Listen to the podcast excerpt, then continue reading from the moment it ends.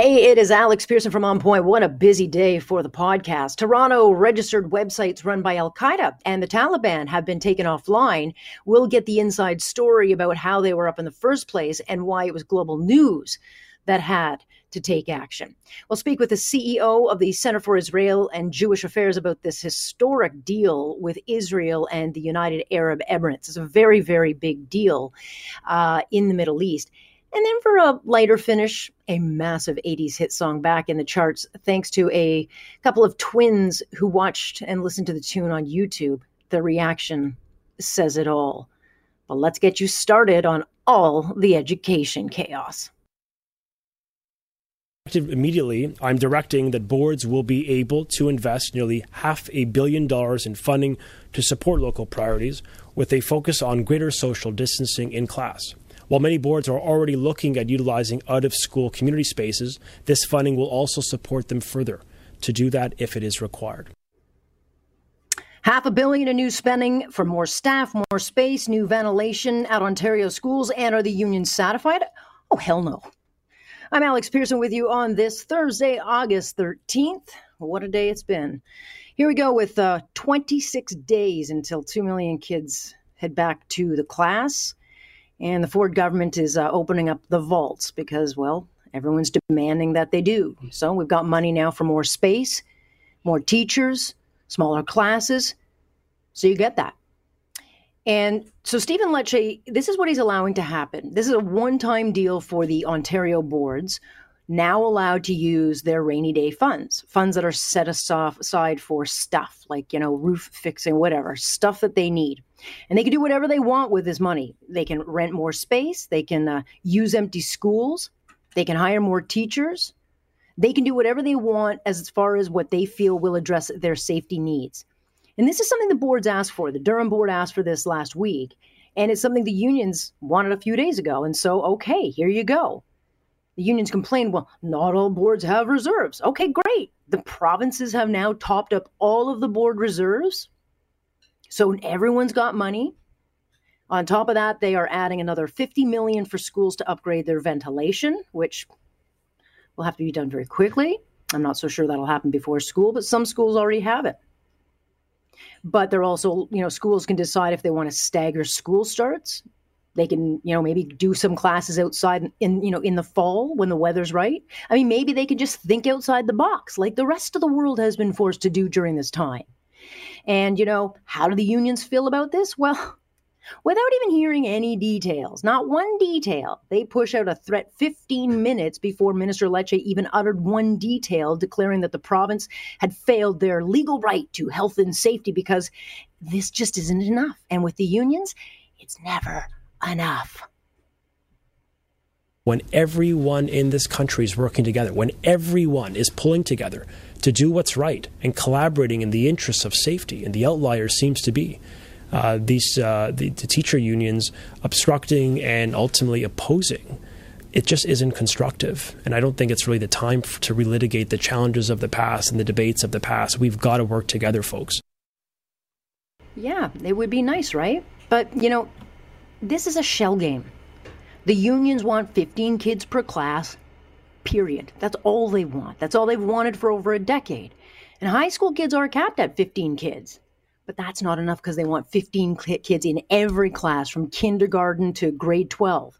And the unions don't want the boards to spend how they feel best, be it more teachers for less students, or the space, or PPE, or more cleaning, or more janitors, better ventilation, public nurses. I could go on and on. No, no, no, that's not what they want. They want more teachers, less students, more union dues. So you see, it will never actually be enough because it's a shell game. And no matter what the province does, the unions and the paid parent groups will just keep moving the peanut like most parents, I'm concerned that the class sizes are going to be large and it will be difficult for teachers to you know, to control the the inevitable spread. I, I feel of any, any any infections, not just COVID, um, and it, it's it's concerning in the sense that the government and the boards have had time to figure this out, and there is the money for it, and they're just not making it happen. So, so let me get this straight. So now the province has to make sure no germs of any kind are, are spread. Really? That's how this works? I'll agree with the fact that they've had more time to do this. They should have gotten a lot of this stuff done in the last five and a half months while we've all been losing our minds. But nonetheless, now they're supposed to make sure no germs are spread. You know, you see, they always kind of move the goalposts. I mean, all parents want to know is are our kids going to be safe in three weeks? And the news flash is there is no such thing as that guarantee in life. But Ontario's chief medical officer of health was at this press conference today, and he says, you know, looking at the numbers right now, based on the community models, the data, the kids are as safe as they can be. Uh, if there was any risk, I would not be recommending open at this time. But we are concerned there's a risk of not opening and that the students need to be back in those settings for many reasons that our experts and scientists are recommending as well. So, therefore, at this time, I don't see those risks. So there you go. I mean, bottom line, and I'm a mom too, I have my own concerns. Ultimately, it will be up to me and his dad if we send him back to school or not. We'll decide, you know, closer to the date on what the situation at hand is. But this pandemic has forced every industry on the planet to pivot, to change. So I don't know why education is any different. So all we get now is this whipped up hysteria now, sure, could the province have moved on this sooner? Yeah, but it wouldn't have mattered. These groups would still find something else to complain about. And if you don't like this plan, great, keep your kid at home. Because not only did the province buy iPads for those who don't have them, online has now an additional $18 million, which was announced today for live learning. So students are going to get 225 minutes every single day, all grades, of live teaching and extra support. So it won't be that crap we got in the fall. Okay. And we know back then that the unions didn't want that to work because they were sending letters to their members in the spring telling the teachers do the bare minimum. Because remember, they don't want e learning. So look, it may not be perfect. I get it. But we've got options. And if the unions choose to fight this, or disrupt it because they expect billions to be dumped into school for spending, then I say let's rip off the band aid now. Let's just overhaul how we deliver education. Give parents a choice. Because if we, as the taxpayers, you know, if we can't count on the public system to deliver without the constant whining and threats of disruption, then give us a choice we didn't need a pandemic to expose the, the many failures in Ontario education. They've been open for a whole long time, whether it's the constant work disruptions, the canceled sports programs, your kids failing math and English. You know, the kids know more about what Greta thinks than they do about math. I mean, public education today is more focused on putting kids on a path to social justice than actually preparing them for real life. So if parent groups and unions want to keep putting up roadblocks, then I think the Ford government should use this opportunity to set a new education agenda altogether. Because it's already happening. There are parents all over the place. I talk to them, I hear about them, we read about them in the news. Behind the scenes, parents are looking elsewhere for education, whether it's homeschooling, private tutoring, or these pandemic learning pods. I mean, parents aren't waiting for the decision makers to decide. They're going to decide for themselves. And if the unions are going to choose, you know, smaller class sizes as the hill they want to, you know, die on, then that is a choice I think they're going to make and lose.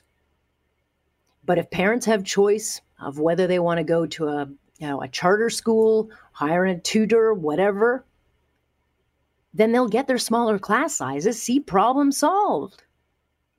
But of course, it's not about that. They want the union dues and the hiring of more teachers.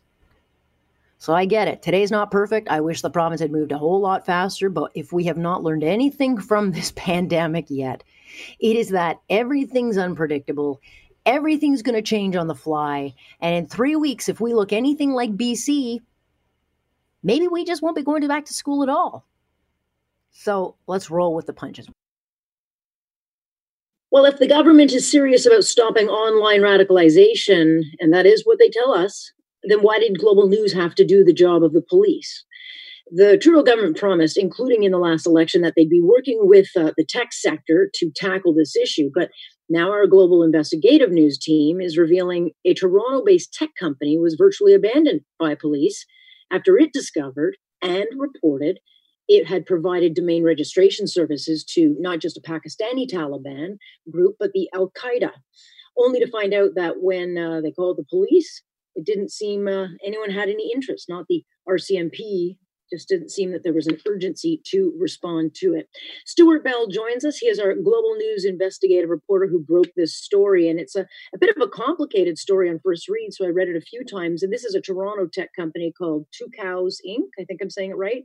And yep. they, they did everything that they're supposed to do. They reported the threat. They were worried that if they didn't uh, tell the police, they didn't want to you know get interference into an investigation. They didn't want to erase evidence. But then they heard nothing back. Yeah, exactly. And you know, just just for context to get started, uh, remember that um, you know online extremism, uh, the use of uh, of online platforms by terrorist organizations has become a really key um, issue. It's a it's considered a, a, real driver of radicalization and violence. You just have to look back just in the last five years at, at the rise of ISIS, and um, you know you can you can see how they were able to exploit online platforms to spread their propaganda to and particularly to recruit and to incite attacks in western countries so you know this has been recognized as a real problem and the canadian government especially since the new zealand attacks last year has verbally committed uh, to cracking down on this uh, during the election trudeau promised um, new regulations that re- require companies to take down terrorist propaganda and hate speech within 24 hours. So the government has recognized it's, it's a real problem, and rightly so. But the issue here is what is actually being done on the ground to to tackle this type of content, and the story raises some real questions. Right. I mean, you know, it's not that the company did anything wrong by supplying a domain, um, you know, address or provide that um, access because they don't know what the content is. But obviously, they realized there was something wrong here. Uh, what was the propaganda that was being shown on these sites? Well, there were two sites that were identified actually by the Media Research Institute over the past couple of weeks. One was the um, the website of Al Qaeda in the Indian subcontinent, which is the South Asian affiliate of Al Qaeda.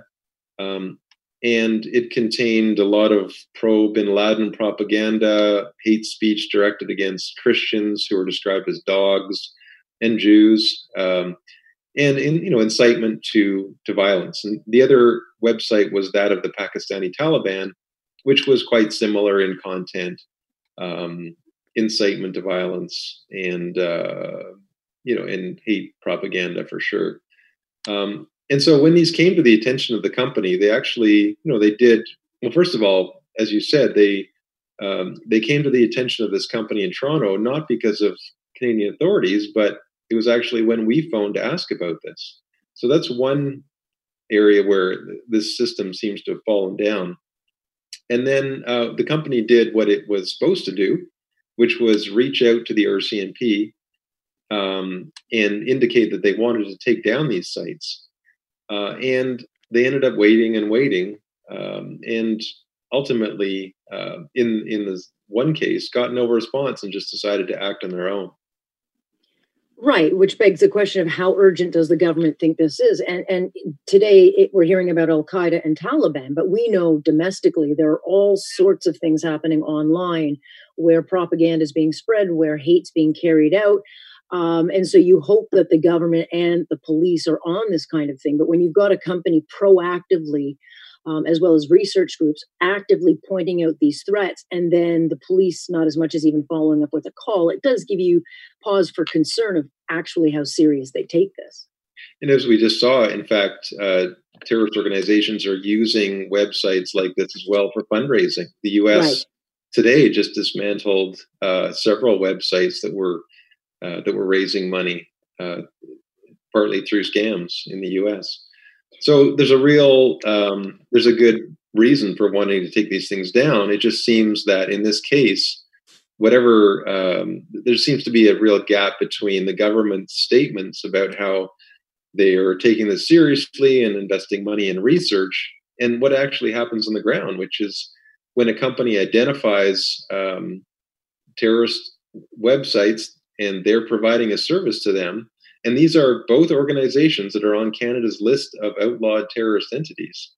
Um, and so the company is is kind of uh, in a difficult situation because they're providing a service to to a terrorist organization. They they want uh, to take action on this. And the other thing to keep in mind here is that the RCMP has actually said that in cases like this, they don't necessarily want tech companies to take sites down. They want to first check and make sure that taking the site down won't interrupt any kind of operations that they have ongoing. Right. So again, the company did exactly what the RCMP wanted.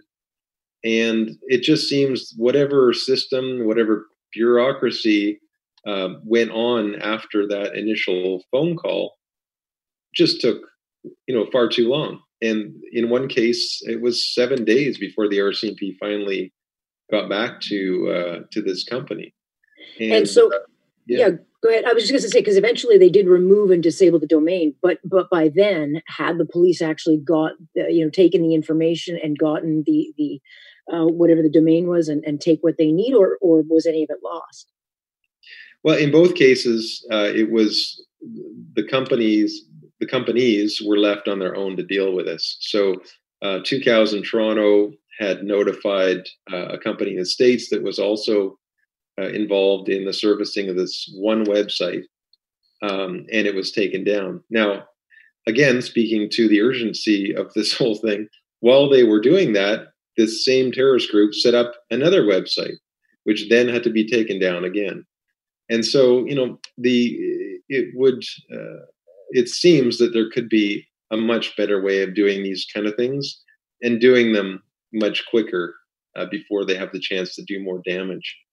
Yeah, certainly. I mean, if these companies, uh, if they want, uh, you know, the police want them to work with them, and you know, these companies will do their part. But if they're getting, you know, completely ignored by, it, eventually they'll just remove this stuff themselves because they don't want to get in trouble, and therefore we leave this huge void of actual intel that could possibly uh, stave off some kind of attack. Because we will get an attack at some point. It's just inevitable in today's world. Uh, it's just troubling that it takes global news and outside sources uh, to continually raise these red flags.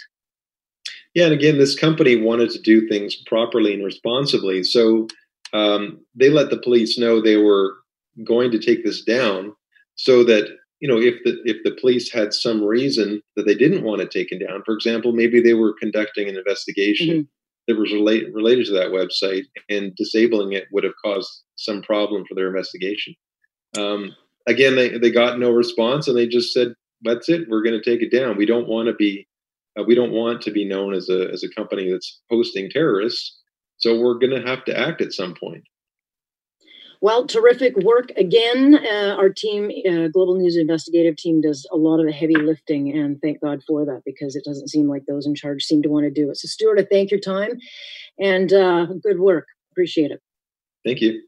That is uh, Stewart Bell, and his piece is How the Toronto Registered Websites of Al Qaeda and the Pakistan Taliban Were Taken Down. And you can get that on our websites. Quite a read, quite a find.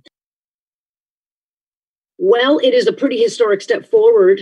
Will it achieve peace in the Middle East? I think that remains to be seen. But Donald Trump there announcing that his government helped broker this deal that should hopefully normalize relations between Israel and the United Arab Emirates, a country Israel has had no relations with up until today. So, what does it mean? Well, in the agreement, Israel will suspend plans to annex large parts of, of the occupied West Bank. That's Palestinian territory. And um, this is the third Arab state to sign such a deal with Israel. So, the bigger picture here is uh, not just to normalize relations, but also because Arab states are starting to realize that they have shared concerns over Iran's influence in the region. Shimon Koffler Fogel is CEO of CIJA, the Center for Israel and Jewish Affairs. I, I appreciate you joining us today. Um, you know, there's lots of politics at play always. We are in an election year, but uh, from your view looking at this, is this uh, to, to be seen as a success story? Oh, I think this is monster news um, and uh, actually very exciting, not just for Israel, uh, but for the region. Uh, I think that the Trump plan um, had always contemplated that there were two tracks that they were trying to pursue simultaneously. One was uh, to achieve some kind of resolution for the chronic uh, Israeli Palestinian uh, impasse.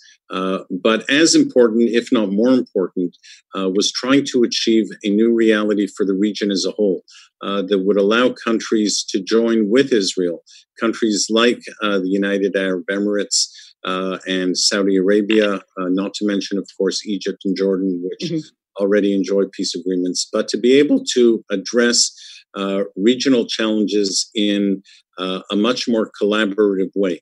Uh, it doesn't just have to do with things like conflict and the threat that Iran poses uh, to everybody in the region. Uh, it also uh, speaks to more constructive things uh, like uh, economic development, uh, even dealing with, as was mentioned today, uh, collaborative efforts in addressing the challenge of COVID. so I think that this represents a huge step forward, and it reminds Palestinians, frankly, that um, they can either jump onto the train uh, or they can be left behind. Uh, there's a new window uh, for them to come to the table. Annexation has been put on uh, indefinite hold, uh, and that gives them uh, an opportunity to hop onto the onto the the railroad car and to join in a constructive conversation about how to move from conflict and strife to peace and cooperation. Right. And it gets very confusing for people who, who don't necessarily understand the region so much. But certainly um, the annexation issue comes up a lot. Uh, it is the big kind of political point um, that, that is played. But this is not particularly an area that had yet been annexed, uh, to my understanding. Um, and it's not known really if Israel would have gone through with that. But what does it mean for Palestine and, and ultimately leading to what we want, which is a two state solution? Will they will they look at this favorably? So the Palestinians actually are expressing um, uh, great uh, displeasure with the development today. Um, they have for a very long time uh, wanted to have uh, and effectively did uh, exercise a veto uh, on Arab world relations with Israel. the UAE's declaration today signals that uh, uh, de facto, that's no longer the case. Uh, so it's in that context that Palestinians have to recognize that time is not on their side. Uh, as far as annexation itself goes, uh, it, it, to be sure, it's been uh, recently a lightning rod for controversy, but it's actually in the overall scheme of things not significant. Um, it didn't address land that was currently um, uh, serving as as as um, uh, the home for anybody. It was it was empty land in what was called ter- uh, Territory C. Uh, so um, it it wasn't really significant, which is why Israel can set it aside and say, uh, in the interest of advancing uh, broader peace within the region, we're prepared to put this on the side. So where does it go from now? I mean, obviously, you know, continually you want to bring in more um, Arab nations, as the president pointed out, and no one will give uh, just strictly based on politics. Uh, Trump will will use this to his advantage. Not many, if you're a hater of Trump, will they give him, um, you know, credit for this. But he has made some very important moves in this region, whether you like him or hate him, that actually bode well uh, moving towards peace. Is that is that fair enough, or or is that uh, too generalized? So no, I, I, I think that it's fair comment. Um, what the Trump plan has done uh, is um, it's offered a new paradigm and and sort of broken the uh, gridlock uh, that had uh, really imposed itself on uh, peace process and negotiations for really a couple of decades now. Remember, you know, there were at least four formal offers to the Palestinians uh, in an effort to uh, achieve peace with Israel. None of them went anywhere. And I think what, what Trump did was shake up uh, the status quo in a way that really allowed for, excuse me, other things to come into play. So I think that you're right. Um, there is a reasonable expectation uh, that other Arab states in the region, in the Gulf, Bahrain, Sudan, Oman, uh, could be next in terms of uh, coming forward with announcements about new relations with Israel. certainly Saudi Arabia would be uh, the big uh, the the big prize uh, in mm-hmm. terms of normalizing Israel's place within the region, uh, and it does offer some uh, protection for countries like Egypt uh, and Jordan, who have long felt a bit vulnerable because they had gone out ahead in advance of the others. So I think that there is a template uh, for Palestinians and Israelis and others in the region uh, to sit around a table and uh, try and advance uh, their interests uh, in a way that isn't binary. meaning that everybody could prove to be a winner. and that's really what happened today. UAE is a winner, Israel's a winner, the US is a winner. Uh, Palestinians have to choose whether they want to be on the winning side or not. Uh, and we'll see what they do over the coming days and weeks. In your mind, um, how important was it to get this deal done before uh, the election? Because uh, Donald Trump could very well lose the election. He has been a very good friend to Israel, and a lot of people um, look at Biden as as more uh, favorable to, let's say, Iran, just through their actions. So, how important was it to get this done before the November election? Yeah, so I, th- I think that um, Biden would um, uh, any day of the week um, uh, identify himself as a close supporter of Israel. Um, and I think that there has been some exaggeration of uh, sort of the uh, polarization on these issues between Democrats and Republicans.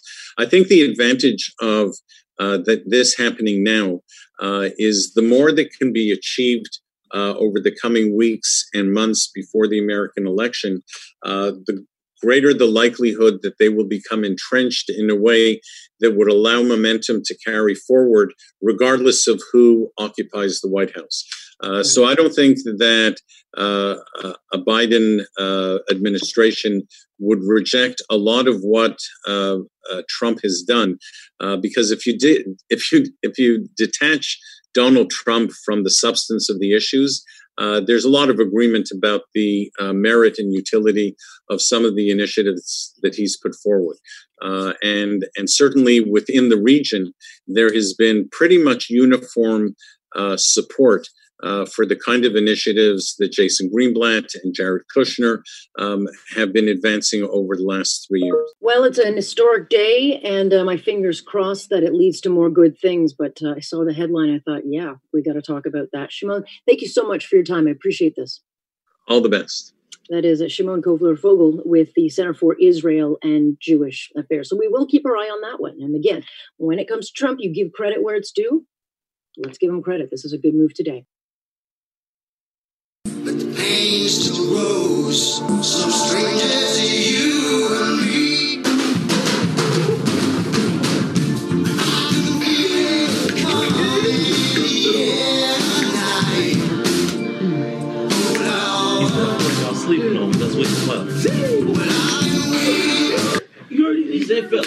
sleeping on me. Let's wake, wake him up. up. Come on, ain't kept that. Cold. Hey, that was cold. I got to download this to my phone. That was cold. How you did that? I ain't gonna lie, Phil. You got me on that. Never seen you nobody got me on that one, man. I ain't never seen nobody drop a beat three minutes in a song.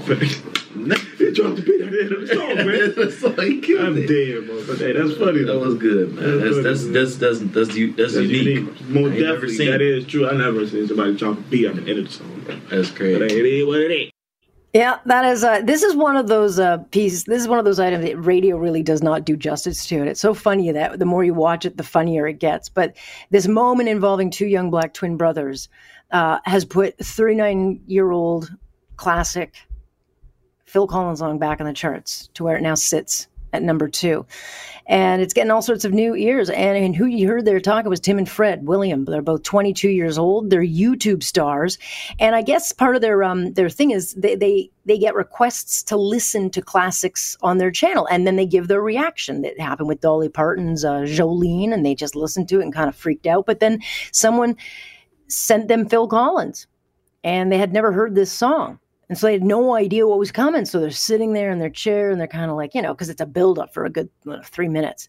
And then the drum solo hits, and the look on their faces is just, it's just, you got to see it if you haven't. And then it explodes. Uh, let's bring in Eric Alper, freelance music publicist, Sirius XM host, shameless idealist, and a lifeline musicaholic. Good to have you, Eric. Good to have you too, Alex. I love that video. It is so contagious that, like, I was playing it this morning, and my husband said, "What are you watching?" And he came in. Then he starts watching it, and then he started sending it around, and it's been viewed like three and a half million times now.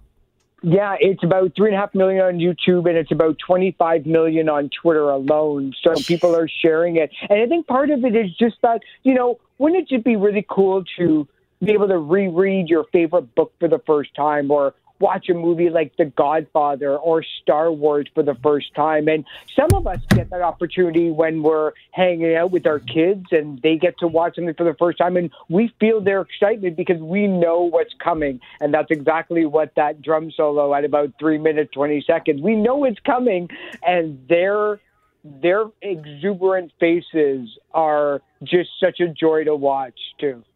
And it's very clear it's not their genre of music, so it's not something that they would listen to. And and so it's nice when you see younger generations um, from different backgrounds kind of picking up on something that was obviously a huge song. I mean, if you like Phil Collins or Genesis, and I love Genesis, uh, you know, you know good music, so it's always nice to share that. But I mean, this thing has just catapulted these guys uh, into stardom. I mean, they're getting offers all over the place. But I was curious, like it, the song is back on the charts to a whole new audience, and and I haven't heard anything from Phil Collins. Does he even know? Um, I, I would imagine that he knows, and I would probably think that he's very busy writing out a very large check with the number one followed by several zeros because that's exactly what's going to be happening to him. And it's funny because, you know, Phil Collins, you know, he gets the knock for being so omnipresent during the 80s. And in fact, he used to call radio stations privately and beg them to stop playing his music because every single station was playing hit after hit after hit. But hip hop and rap music have had a really great relationship with him. Certainly, he's been sampled hundreds, if not dozens of times with his drum sound and his eerie vocals or his atmospheric music. So there's been that relationship. But I think in the time of coronavirus where you know, it's depressing and we're isolated and there's nothing but doom and gloom outside when you think about politics. Um, to to realize that there's a whole generation below us in terms of ages that are rediscovering classic music that we helped create and make it those hits is is great because we all grew up with Bart Simpson being mean to his parents or South Park, but and you know generations that came under us seem to always get a bad rap, and this is one that's definitely brought generations and millions of people together. Yeah, and and I think you know this is obviously going to go somewhere for them. Either they're going to get some kind of TV show, or just their YouTube channel will just kind of become a thing for for artists to send their music. But it really only works for certain for certain songs. Like I was trying to think like what song I might send them, like the Who's behind uh, Blue Eyes, because again you get that build up. It's really the songs that kind of take you on a ride. It's not like you I don't know if they'd get off on Def Leppard or anything, but there are certain songs that you could yeah. send to a younger person. They'd go, "Wow, I, I just never saw that coming." Yeah, and even maybe Zeppelin dozens and dozens of, of videos online. Um, you know, you mentioned at the top with Dolly Parton, Jolene, or or Stevie Wonder's songs or Bon Jovi's songs. Nothing's really hitting to this effect. I mean, those videos have fifty thousand views and stuff like that, but nothing in the in the tens of millions. But I'm guessing every single record label around the world is offering them, you know, everything from money to products in order to listen to their song and make their song another hit too. I mean, they're influencers in the true sense of the word now, where the Kardashians can make a hundred thousand, two hundred thousand dollars per post. There's no reason why these two twins can't can't do the same thing. And I bet you they probably are right now. Has that song been sampled before? Because it's a very sampleable song. I mean, you, you they could easily do something with that. Yeah, there's there's a couple of artists that have done it. Um, there's uh, um, I, I, think that one of the members of the Wu Tang Clan have tried That's to right. sample that, but I think it's also too close. Like you want to try, you know, part of the, the, the whole fun of sampling is to kind of follow in the footsteps of something like the Beastie Boys, where they stretched and they moved and they sped up and they slowed down a song or a bit of a song or a guitar riff that is very familiar, but they make it into their own. I think that those drum beats and that drum solo and that drum fill in in, in the air tonight is so recognizable. Mm-hmm. It's almost like cheating. Like you know, mm-hmm. it's kind of like if you're an artist and you do a verse, but you use somebody else's chorus. It's almost like, eh, that's that's simple you know, the hard part is writing the chorus. The hard part is writing the memorable part of it. Um, but I, I, I would imagine that that somebody is probably using a beat. You know, just like with Old Town Road, it took weeks Yeah. until people Yeah. realized that that the Nine Inch Nails sample was actually in there in the first place. There's hope for the young at this point. It gives me hope. All right, Eric, I'm up against the clock, but I appreciate you joining us. Thank you. Great. Thanks so much for having me, Alex. And if you haven't seen the video, it is so worth your time because it is so, so funny and they are so infectious. Totally worth it. That's your podcast for today. Of course, join us live Monday to Friday for On Point. We start at 6:30 right through 10. I'm Alex Pearson.